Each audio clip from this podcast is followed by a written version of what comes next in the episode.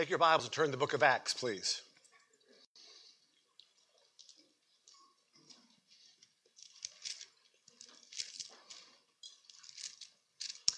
I'm glad you're here today.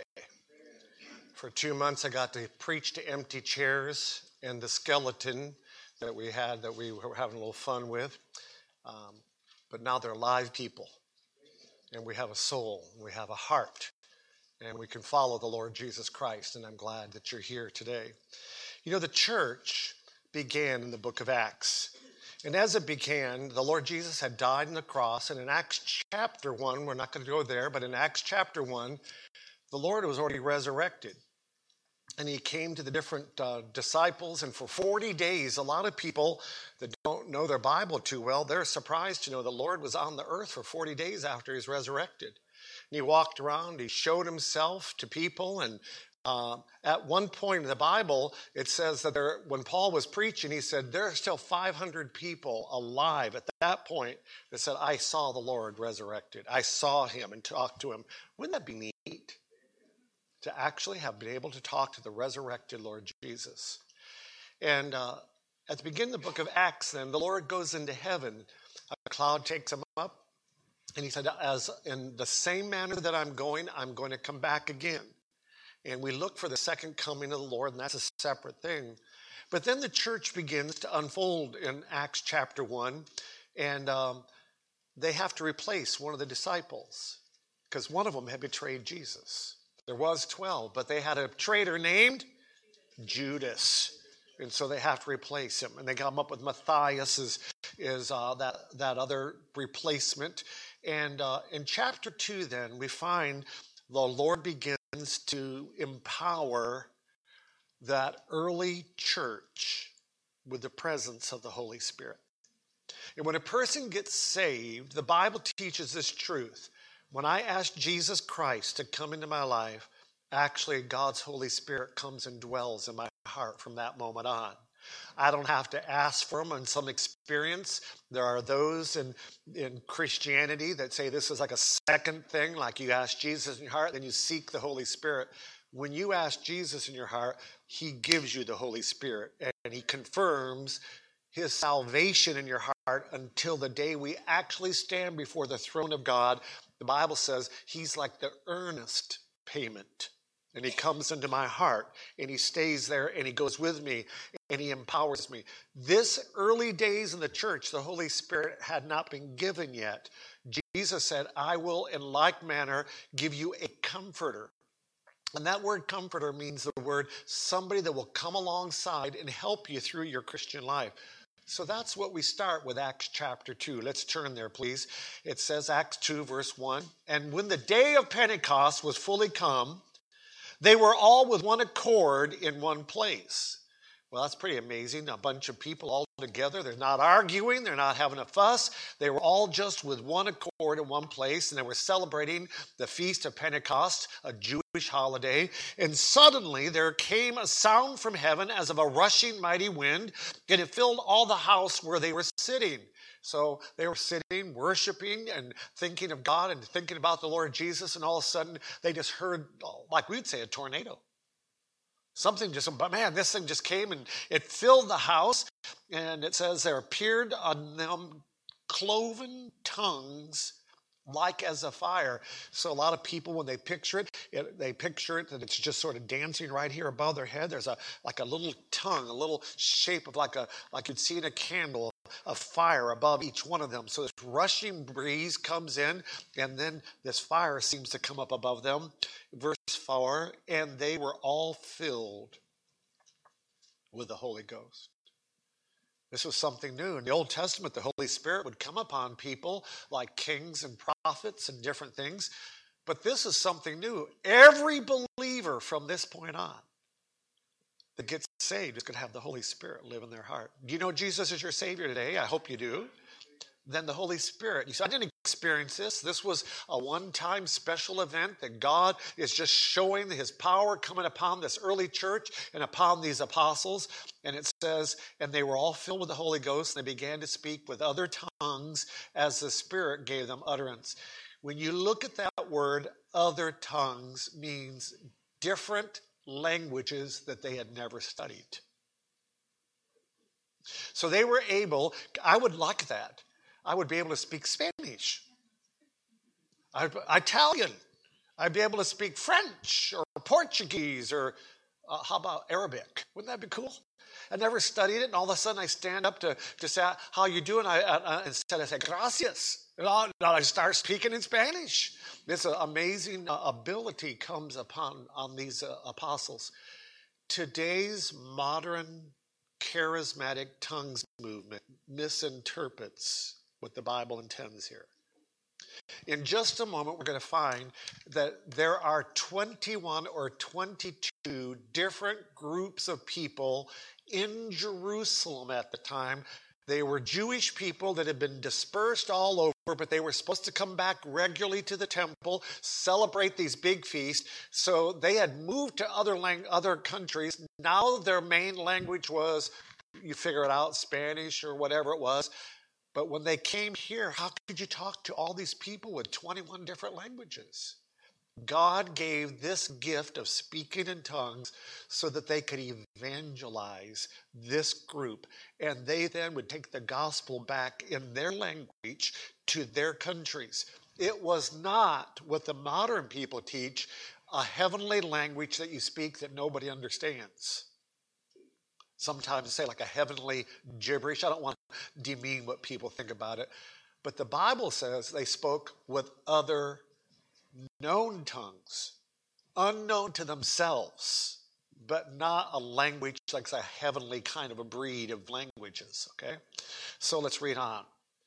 And there were dwelling at Jerusalem Jews, devout men out of every nation under heaven. So you notice they came from all these different languages. Now, when this was noised abroad, the multitude came together, and they were confounded because that every man heard them speak what?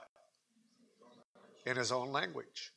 And they said, they were all amazed, and they marveled, saying to one another, Behold, are not all these which speak Galileans. Now, to you and I, we may not understand. That is really a sort of a demeaning thing. Let me try to put it in a language you could understand. Here's all these people speaking French and Italian and all these languages from 21 different countries, and everybody's hearing the, the message in their own. And they say, Aren't these all guys from Kentucky?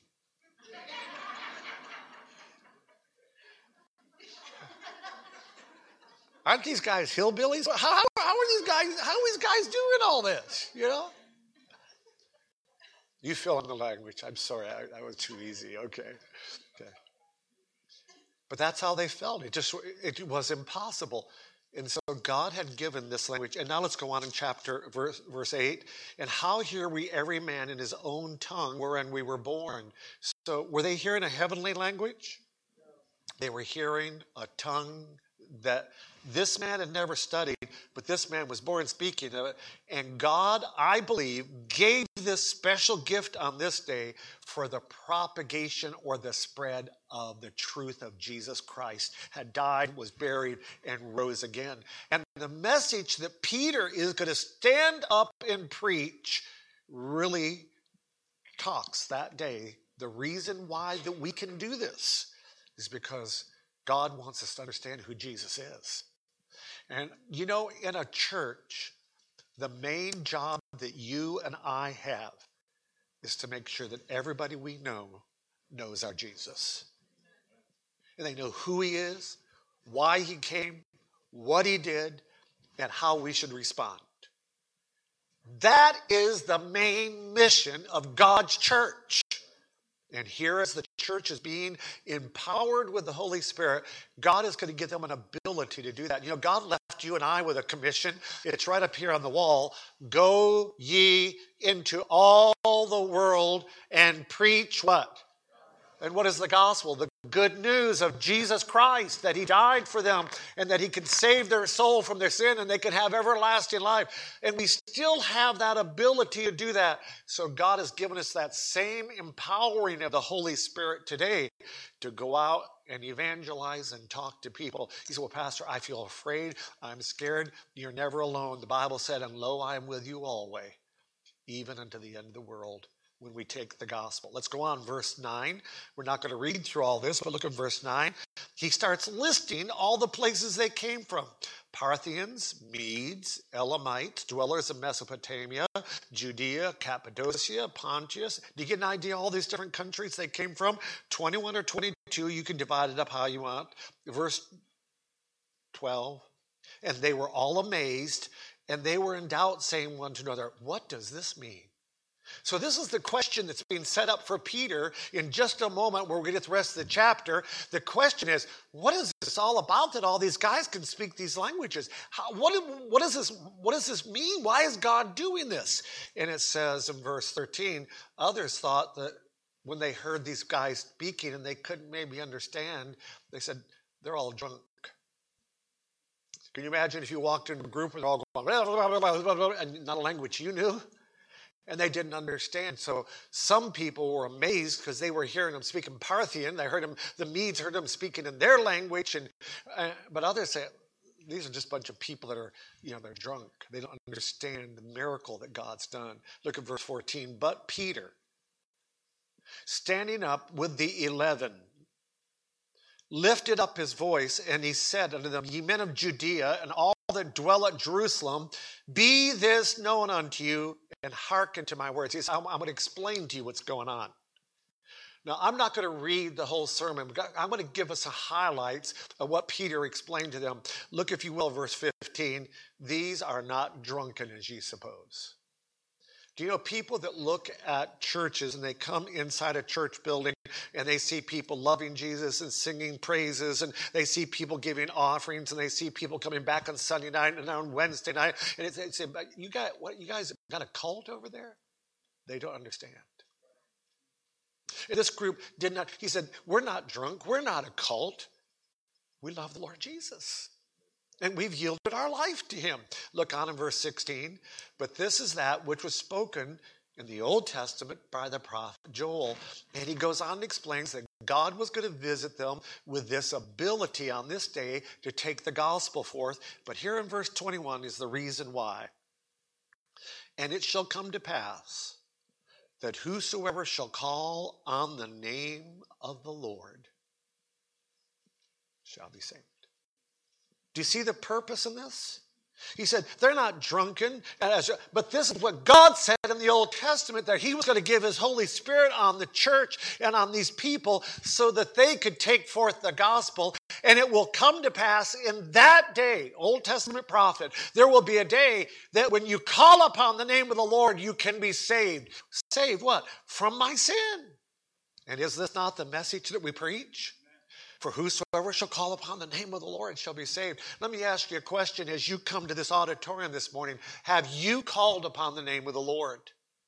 Have you believed that Jesus Christ is the Son of God, that He's exactly who He says He is? He's God taken on human flesh, and He lived a sinless life. He's taken your sin and my sin, and He placed them upon His sinlessness, and He didn't take his death, he took my death, and he died for me, and he was buried. But God then received him and raised him from the dead. And whosoever shall call upon that name shall be saved. And God says that he would give them all those that called upon him. And that in Christ we have then a standing of righteousness before God. I don't stand there in my goodness or your goodness or my works or my church any or my lineage or my baptism or my church membership. I stand there in Jesus. And this is what he's preaching. Look at verse 22.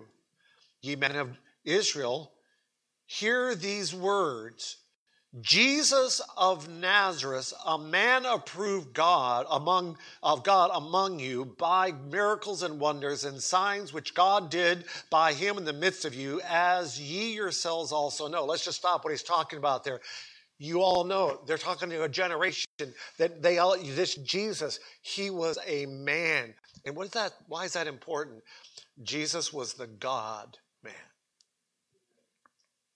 Jesus came down and he stood in our shoes, and yet without sin. And Jesus Christ then was able to be my substitute. The Bible in the Old Testament pictures a lamb being slain every year. And that lamb, they would lay their hands upon that lamb and transfer figuratively all their sins to him. And they'd offer that blood, and it'd be like the sins of the nation every year had to be cleansed. God said He sent Jesus, the perfect lamb. And that when He died, He died once for all. He doesn't have to be sacrificed. You read the book of Hebrews, He does not have to be sacrificed again and again and again. He was God's perfect. This man that came down and he took my sin, God's perfect lamb, and he took my sin. Look at verse 24. Whom God hath raised up, having loosed the pains of death, because it was not possible that he should be holden by it. And we see here that the power of God has raised up his son and given him everlasting life. And what do we have hope? We have the hope the confidence or the promise that if we are in Jesus Christ, that God the Father will, in the like manner, raise us up at the last day. And so, this is the message that Peter's preaching. We've heard it before. So you say, okay, this is truth. But this group had never heard this before. You mean Jesus is God's son? He's God's lamb. He was this human being, yet he was God, and he took all of our sins and he was buried, and God raised him up. This is an amazing truth. Whosoever calls upon his name can be saved. Look at verse 25. For David, that's King David, speaks concerning him I foresaw the Lord always before my face for he is on my right hand that I should not be moved. And here we find the Lord Jesus. Where is he today? He is at the right hand of God. And if we take our Bible, we'd see that he is there interceding for you and me. There's a beautiful picture in the book of Hebrews that when Jesus goes into God, he stands in the right hand of God, which is the hand of favor. And then it says at a certain point that Jesus sat down. Now, why do you sit down? When your work is finished. And so we see Jesus in the heavenlies, having gone and offered himself, and he's died, he was buried, and God raised him up, and now he's at the right hand of God, and then he is seated there as the Son of God of authority and power. And you and I in Christ have that same position. Look on, please, if you will. Verse 31. I'm sorry, verse 26. Therefore did my heart rejoice, and my tongue was glad. Moreover, also my flesh shall rest in hope. And we preach this every once in a while. It's one of my favorite truths in the New Testament that because Christ has done this, you and I have great hope. And we talked about that word hope. The Old Testament word, this word in the New Testament, is not the hope maybe, it's the hope I know. It's confidence. If I were to promise you a million dollars, how many of you people think I could write a check for that? Maybe you didn't hear me. How many of you hope I could write a check for that if I wrote that? Would you? That's not what I'm talking. But if God promises you something, can God do it? Our hope is in the Lord. Our confidence is as strong as the Lord Himself. The resurrection of Christ shows our resting, finished work. Our hope is in Christ, this resurrected Savior. Now, let's get back to the point of Peter's sermon. This is why these people could speak all this language. They want to tell you the good news, the gospel to take it to all the world. And we want you to go tell your friends that Jesus Christ, the God man, has come and he's died in your place. And God has received that and he's raised him up. And you can rest in this hope. And when you rest in a hope, that means you can trust in it and relax. Jesus has finished the work. And that's why we're here to preach today. And that's why we're here today to preach that Jesus Christ has finished the work. Look at verse 31. He's seen this before, spake of the resurrection of Christ, that his soul was not left in hell, neither his flesh did see corruption.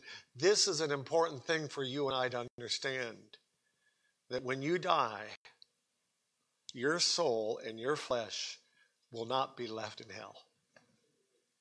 As Jesus Christ was raised up, so will you be raised up. I preach funerals from time to time. I had a funeral last Sunday afternoon. First Sunday afternoon funeral I ever had before. Got a chance to preach the gospel to a whole group of people. Quite honestly, they weren't very interested. Uh, they just they were very polite, but they were in a different lifestyle. And I, but I told them the good news. I have preached a lot of other sermons at a funeral of somebody that knew Jesus Christ and clearly identified with him. You talk about a funeral with a lot of hope. I don't like to see people die, but when people die in Christ, you can rest in hope. You don't have to fear death. We like Psalm 23, though I, we talk about the Lord is my shepherd, I shall not want. And then it comes to the part, though I walk through the valley of the shadow of death, I will fear no evil. Why? Because the Lord is with me. Let's just stop in our sermon again and ask us this question. The only way that you can rest in this hope is if you know Jesus as your Savior. Are you at rest this morning? You say, oh, yeah, I'm ready for my second nap. Wake up. Come on. That's not what I'm talking about. Are you at rest this morning? It's not because I'm a church member. It's not because I did better than I did. Uh, I used to do a lot of bad stuff. Now I do a lot of good stuff. All my good works is filthy rags. It's not because you name your denomination Baptist, Methodist, Presbyterian, whatever you want to. It's not because of that. I rest in Jesus. I rest in his finished work. Maybe you're here this morning that you've heard all the facts for a long time that Jesus claimed to be God and he came to die in our place and he was buried and he's risen again. And people said, then you need to call upon his name to be saved. But you said, I really haven't done that yet. You then cannot rest this morning. Because the Bible says the wages of sin is death and hell. That's God's word. It says in the book of Hebrews, chapter 9, verse 27, it's appointed unto man once to die. Then after this, there's a judgment. And you know, every one of us here, I think we've all been cognizant recently about this virus going around. And on one sense, I'll never get it. And then you find out somebody died that said that. There was a preacher that said that. And boy, the news loved that, didn't they?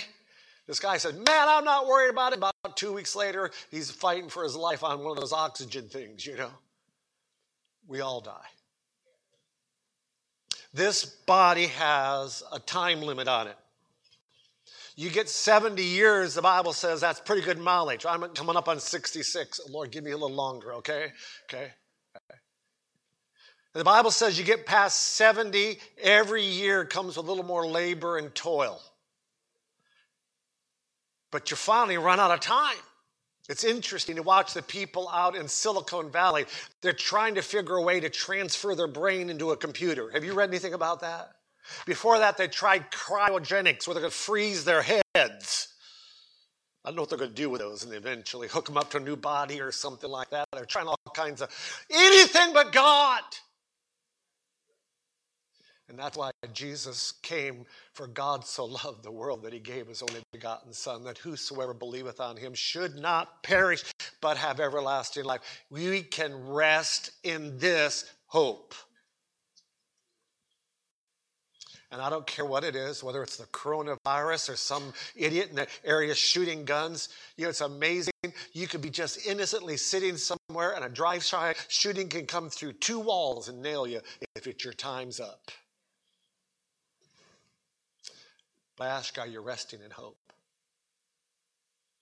One of my favorite illustrations of this is Dr. Bob Jones III. A lot of you know that's a large Bible college, and, and his grandfather was an evangelist that led hundreds of thousands of people to Christ. His father was a great preacher.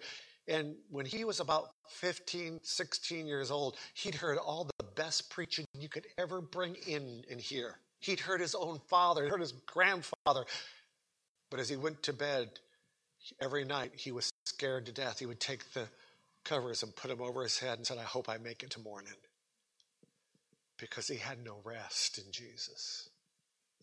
And one night he finally said, Lord, if you get me through the morning, I will not deny you anymore. And that next morning, Dr. Bob Jones accepted Jesus Christ as a Savior. He said that was a watershed moment. He said, from that moment on, I could go to bed. No matter what happens, if I were to die tonight, I know I'd wake up with the Lord.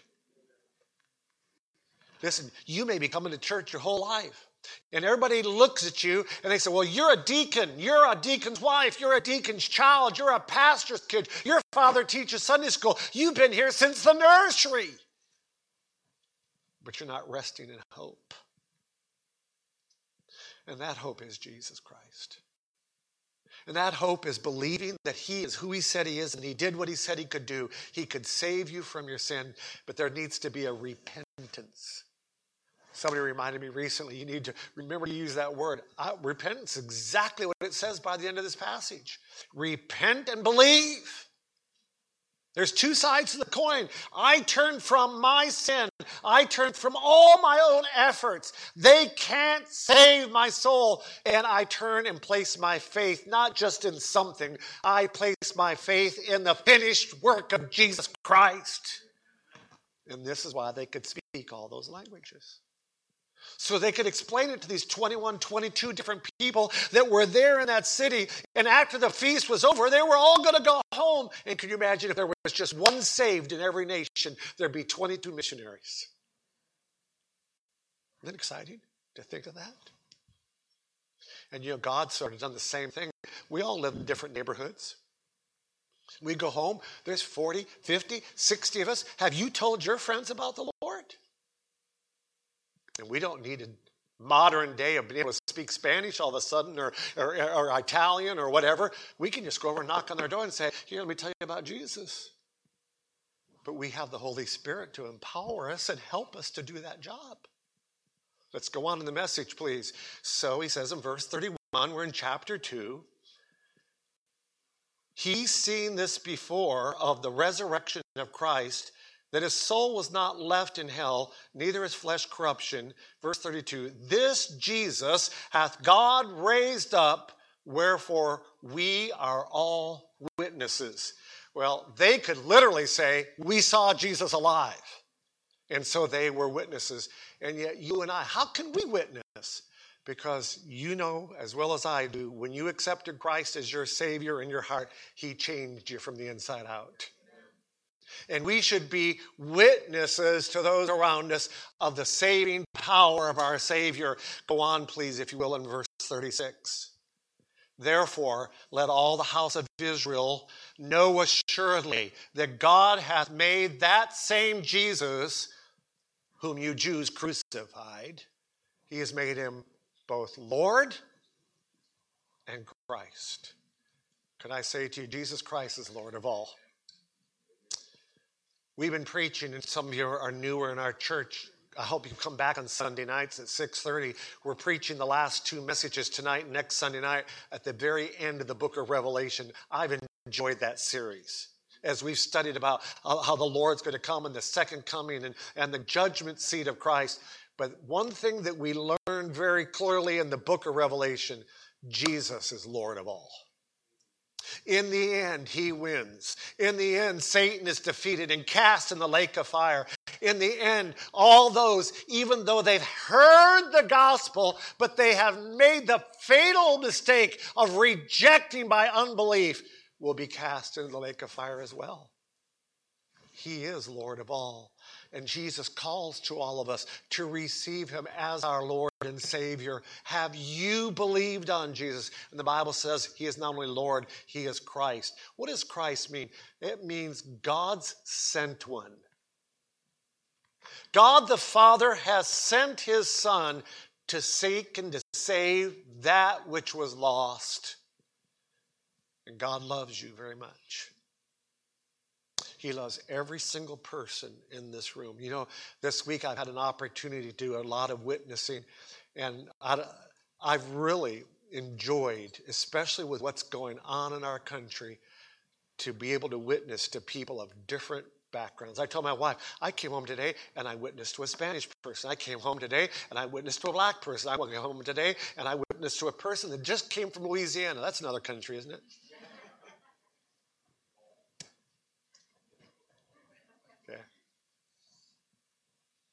Aren't you glad that the power of the gospel doesn't have a boundary? He's Lord and Christ of all, of the rich, of the poor of the privileged to the non privileged, to the oppressed to those that don't feel oppressed. The Lord is Lord of all. And there's nobody that just automatically has it because they're born into it. We all need to repent and believe. And we all will stand individually. And it depends on a personal relationship with Jesus Christ. In the book of John, it's written a little different. Ye must be born again. So let me ask a question Have you been born again? Is Jesus your Christ?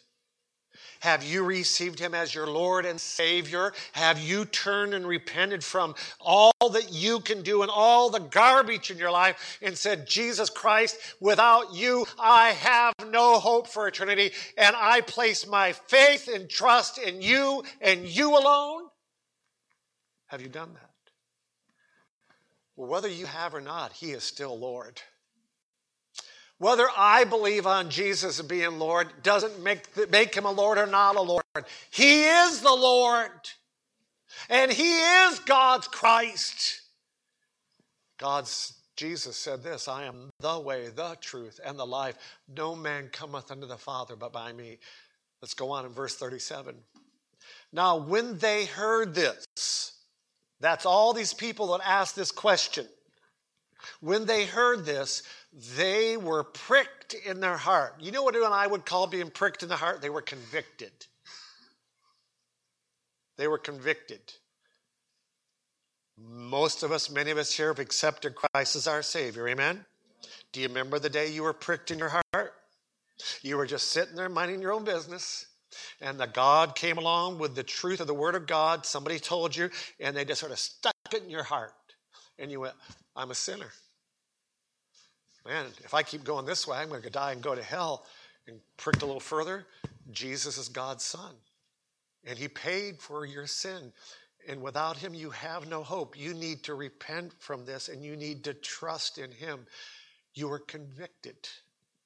I remember as a young boy being convicted. My grandfather had died. I didn't understand it. And my sister explained to me that death without Christ led to hell. But Jesus, believing he's the Son of God and accept him as your Savior, that you could go to heaven and be saved.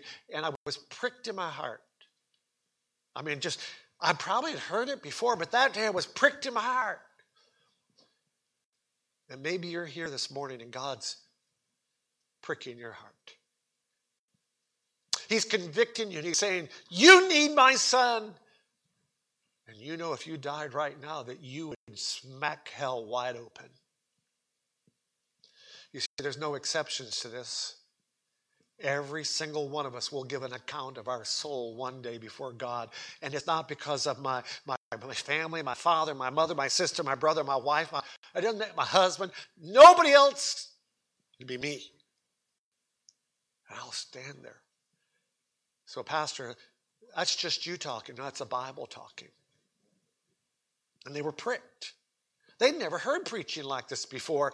And it says, look at the end of verse 37. And when they heard this, they were pricked in their heart, and they said to Peter and to the rest of these apostles and brethren, What shall we do? Okay, we believe you. Now, what do we need to do? Then Peter said unto them, Repent and be baptized, every one of you, in the name of Jesus Christ for the remissions of sins, and ye shall receive the gift of the Holy Ghost. At this point, the Holy Spirit is just coming. If you will receive Christ, it says here to repent and then by baptism publicly uh, say your faith in the Lord Jesus Christ, that you then can become child of God. Now, the Bible makes it clear in other passages of Scripture that physical baptism does not save me.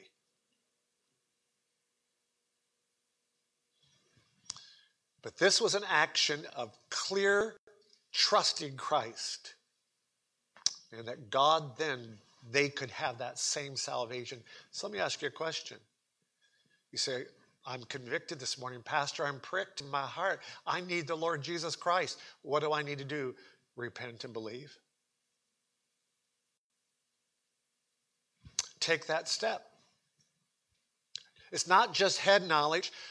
When I was a boy, my, my pastor used to talk about in his messages over and over again Are you going to miss heaven by 18 inches? When I was little, I didn't understand how you can miss heaven by 18 inches. And one day he explained it. He said, It's a difference between head knowledge and placing your heart. That's just the idea there, isn't it?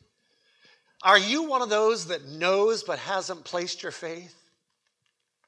Knowing won't save you. Did you know even the devils and, and the angels that are away from God, they know and even fear and tremble because they know God, but they're still not his children? Is it possible that you have the head knowledge but not the heart belief?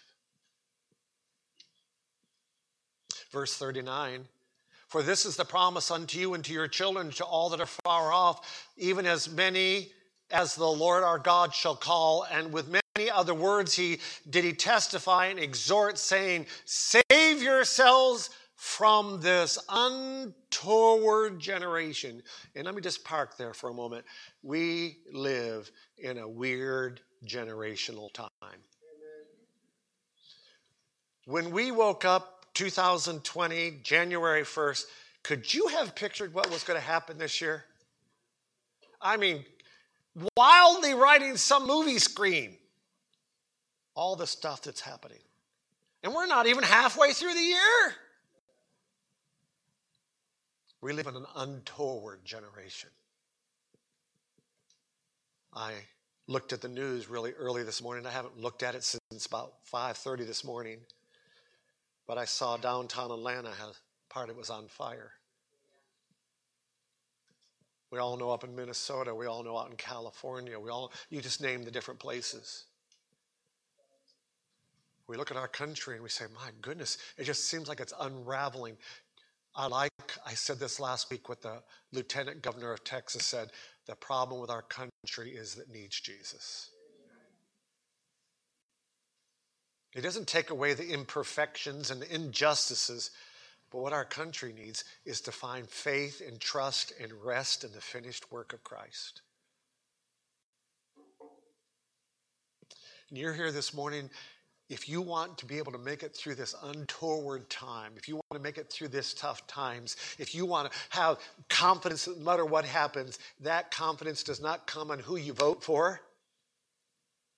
It doesn't come in, uh, on the job that you have and a guarantee from that you're going to have an income. It doesn't come because you got CDs in the bank and you're not worried about any economic. It doesn't work because you're staying in your house and you're staying away from any viruses. This rest and this hope comes because you're in Jesus. And that, period. And is it possible that you, knowing this in your head, still haven't believed? And Peter says, and this is why we preach in these 22 languages. So that everybody can hear. And this is why I bring a very simple gospel approach. The church is just beginning, and these 12 apostles, God's given them a special empowerment and endowment. And the believers after that are going to have that same power. But the power is to preach the gospel of Jesus Christ that will bring peace and hope and rest to their souls. This is the message. Verse 41 Then they that gladly received his word were baptized, and the same day there were added unto him 3,000 souls. My goodness, can you imagine preaching and 3,000 people believe on Jesus as their Savior? I, I've thought about this before. He's preaching, and 3,000. Peter must have some big lungs. That's a lot of people to preach to. Another place in the next chapters, it says on one day 5,000 get saved. These were Jews that maybe thought they were doing the best they could. And when they realized that Jesus is Lord and the Messiah Christ, they believed with a simple heart. And that day they were converted to Jesus Christ. And they got rest to their soul. The result was in verse 42 and they continued steadfastly in the apostles' doctrine and fellowship and in breaking of bread and in prayers. This is the church forming. Look at the basis of the church. I'm not going to preach this message, but you can mark about five things there. They had steadfast doctrine. A good church grounds its people in the truth of the Bible. Second of all, it said they had fellowship.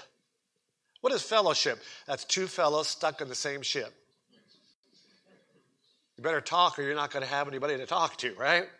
So we have fellowship, one with another a church. It's interesting, our church is quite cross cultural. And I love watching somebody from this country and this background and this place in the country and this person the job and this person this job. And they're all out in the park and I go, blah, blah, blah, blah, blah, blah, blah, blah. They're fellowshipping. Fellowship knits the hearts of a group together. Don't rush off after church every Sunday. Stick around in fellowship. When this virus is past and you feel a little more comfortable, invite somebody into your house and have some fellowship. One evangelist we used to have, he said, have some bellyship. That's where you have some food too, okay? So have them in and, and, fellowship. So they continued in good doctrine and they were friends with each other and they broke bread together and they prayed together. Let me park on the importance of Wednesday night in a church schedule. What do we traditionally call the Wednesday night service? Prayer meeting. We have a Bible study. We have the kids have some sailors club. But when we get done studying the Bible, we separate in different rooms and we pray over our country, we pray over our missionaries, we pray over our requests, we pray for God's power upon our services, and we get on our knees together, twos, threes, and groups, whatever it is, men and women and teenagers and college and career, but we pray together. And the power of God comes upon a group like that. I used to put in our church bulletin in the early days of our church every inch that we take from the devil, we take on our knees. We don't take because we got bravado and we're cocky. We're going to go out and take this world. But we have solid doctrine. We have prayer together, we have fellowship, we eat together. Look at verse 43. And fear came upon every soul, and many wonders and signs were done by the apostles. God empowered this church. And isn't it amazing when people are walking in the power of God, you start seeing people converted? You start seeing amazing problems fixed by the power of God, lives being changed. Verse 45, and they sold their possessions. I'm sorry, verse 44, and all that believed were together, and they had all things common. They sold their possessions and goods and parted them to all men as every man had need. Here's a church that's meeting each other's needs. And I've watched that. I, have been here 40 years in this church. And I, I, I love it when I see somebody coming in the back door and they're carrying a great big old bag. I almost always know what it is. They're passing on some clothes to somebody else. I watch and I see somebody, I'm going to reach in the offering, but I, I see somebody and they've got a little envelope. Maybe it's not this color, but they're just going over and they just leave it quietly with somebody's name on it. And you know they've just met somebody's need. That's what Christians do. They fellowship. It says they sold possessions to help each other. That means maybe they had an extra car and they said we could do without that car, but we can get a couple thousand dollars and this brother needs help because he's got a medical bill. That's sacrifice, is it not? They had all things common. This is a church that's functioning together. This is a group that's loving each other. This is a group that says we are one in Christ. Unfortunately, a lot of times in our churches today, we're like ships passing in the night and we don't even know each other's needs anymore. This is the early church, empowered by God with evangelism, and 3,000 are saved and 5,000 are saved, and lives are being changed, and wonders are being done in the church, and the people are getting under the burden of this unity. And God is doing amazing things. If we took time to study the book of Acts, which we can sometime, we'll find the church had problems. That selling property and doing the rest, two of the people, Ananias and Sapphira, they lied to God. And instead of being a blessing, God had to deal with them and spank them. The church had learned.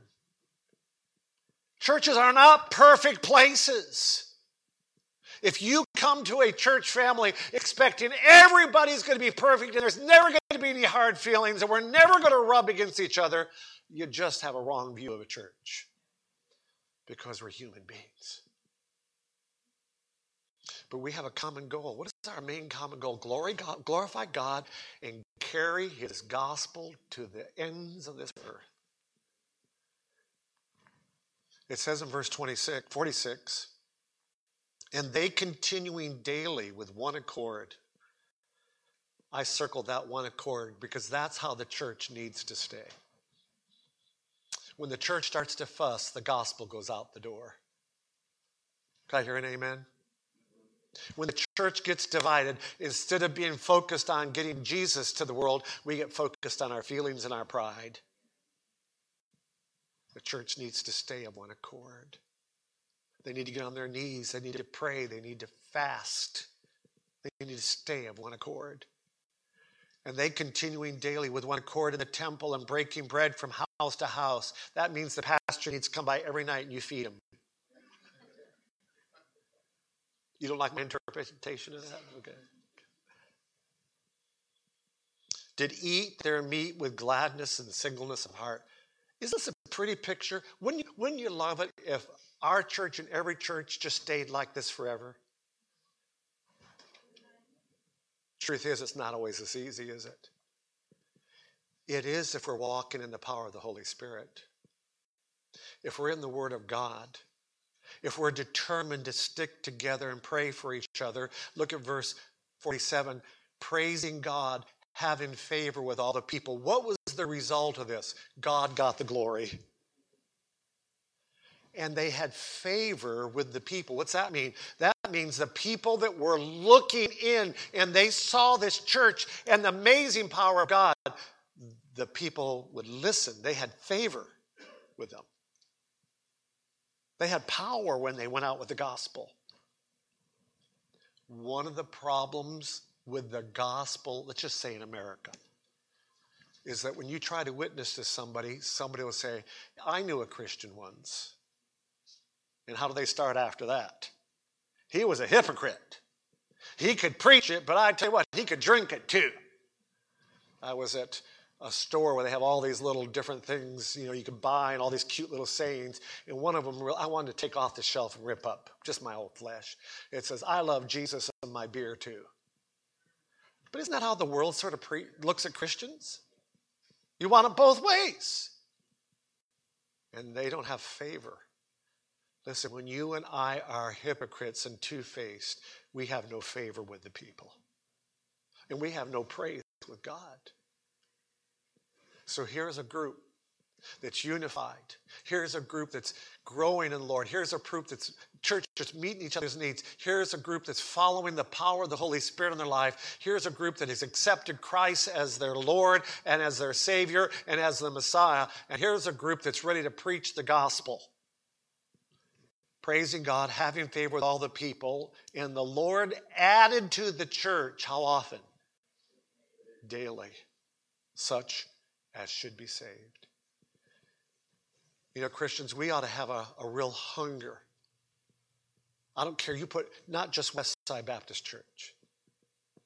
We ought to ask and beg God to add to our church, not so we can put a board up here and say, okay, we had 22, now we have 25, now we have 30, do I hear 35? That's not what it's about.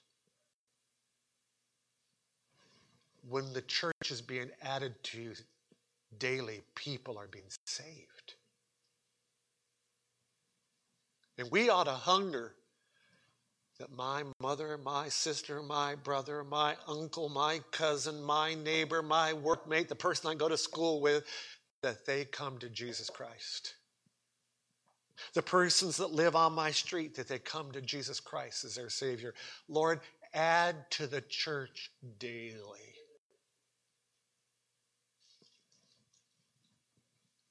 This is the opening of God's church in the New Testament. The power of God has come upon the church. They've preached the gospel. It's an amazingly powerful thing, and the people are unified, and it just has this beautiful picture. And Peter and John and the rest go out, and God's doing amazing things in the church. This is not just for the book of Acts alone, and it stops. This is how God wants His church to function today at Westside Baptist Church. So let's ask ourselves a few questions as we close this, this study. Are you in Christ? Is your rest in Him? Are you 18 inches away from heaven or are you resting in hope? I believe Jesus is God's Son. Yes, Pastor. I've placed my total trust in Him. I've turned from my own efforts and I have trusted Jesus Christ. I remember when I did. And do you have favor with people around you because your testimony is real? Is the power of the Holy Spirit able to flow through your life to bring people to Christ? We may not today speak with tongues, but we speak the gospel of Jesus Christ. And if it's going to go forward, it has to go through clean vessels and yielded vessels and people that are determined to let God use them. God will not use dirty vessels. God will not use a divided church. God will not use people that will not put Him first.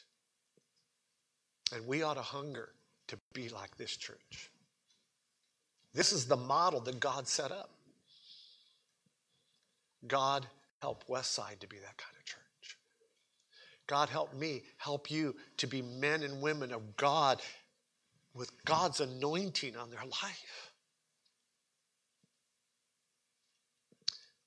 Sometimes some hard questions are Are you divided from somebody in this church?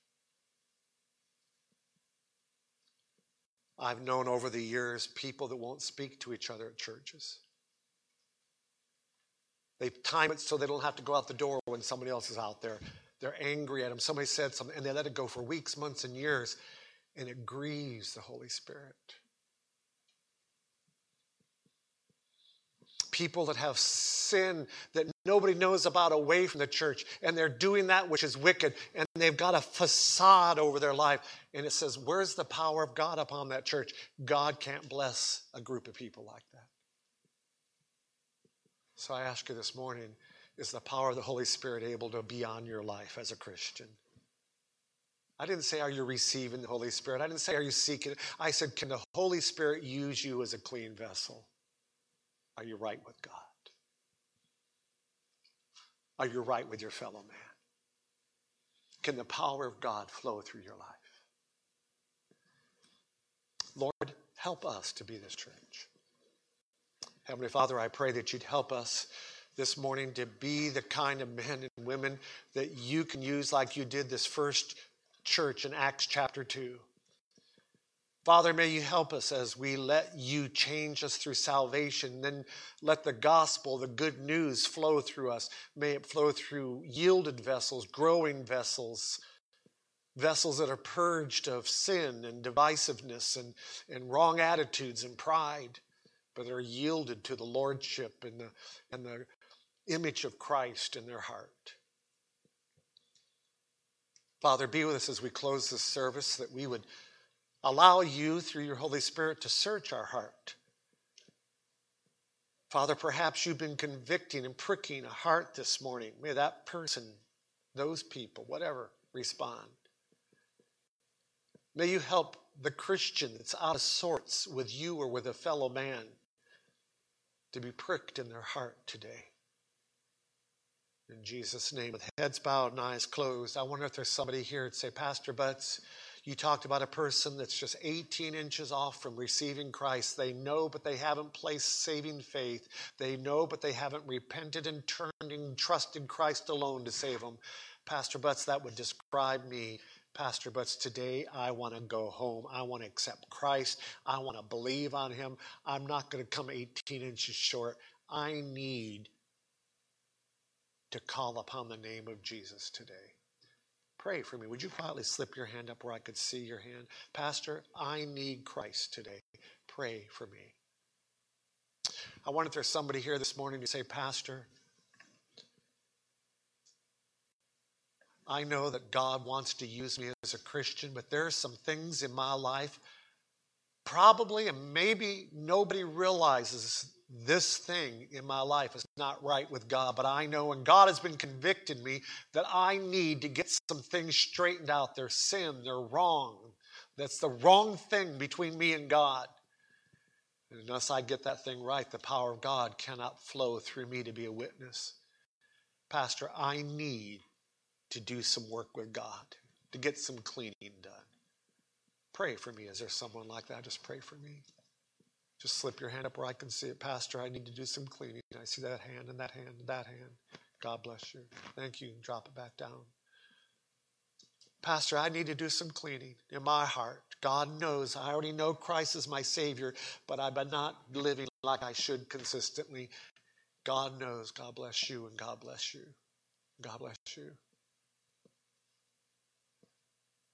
If the power of God's going to come and we're going to see people come to know my Savior, I need to be a cleaned up vessel. Pray for me too. Is there somebody else?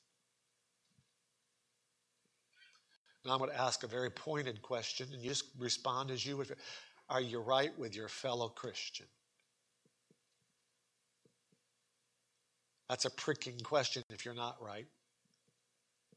The Bible says that we need to let all of our offenses and anything that we are, let Jesus have it and quit being so offended and wearing it on our shoulder all the time. Say, Pastor, I've allowed my relationships to come get broken, and there's wedges and there's division and lack of unity in my heart, and I need to ask God to take that away from me. Pray for me. Is there someone like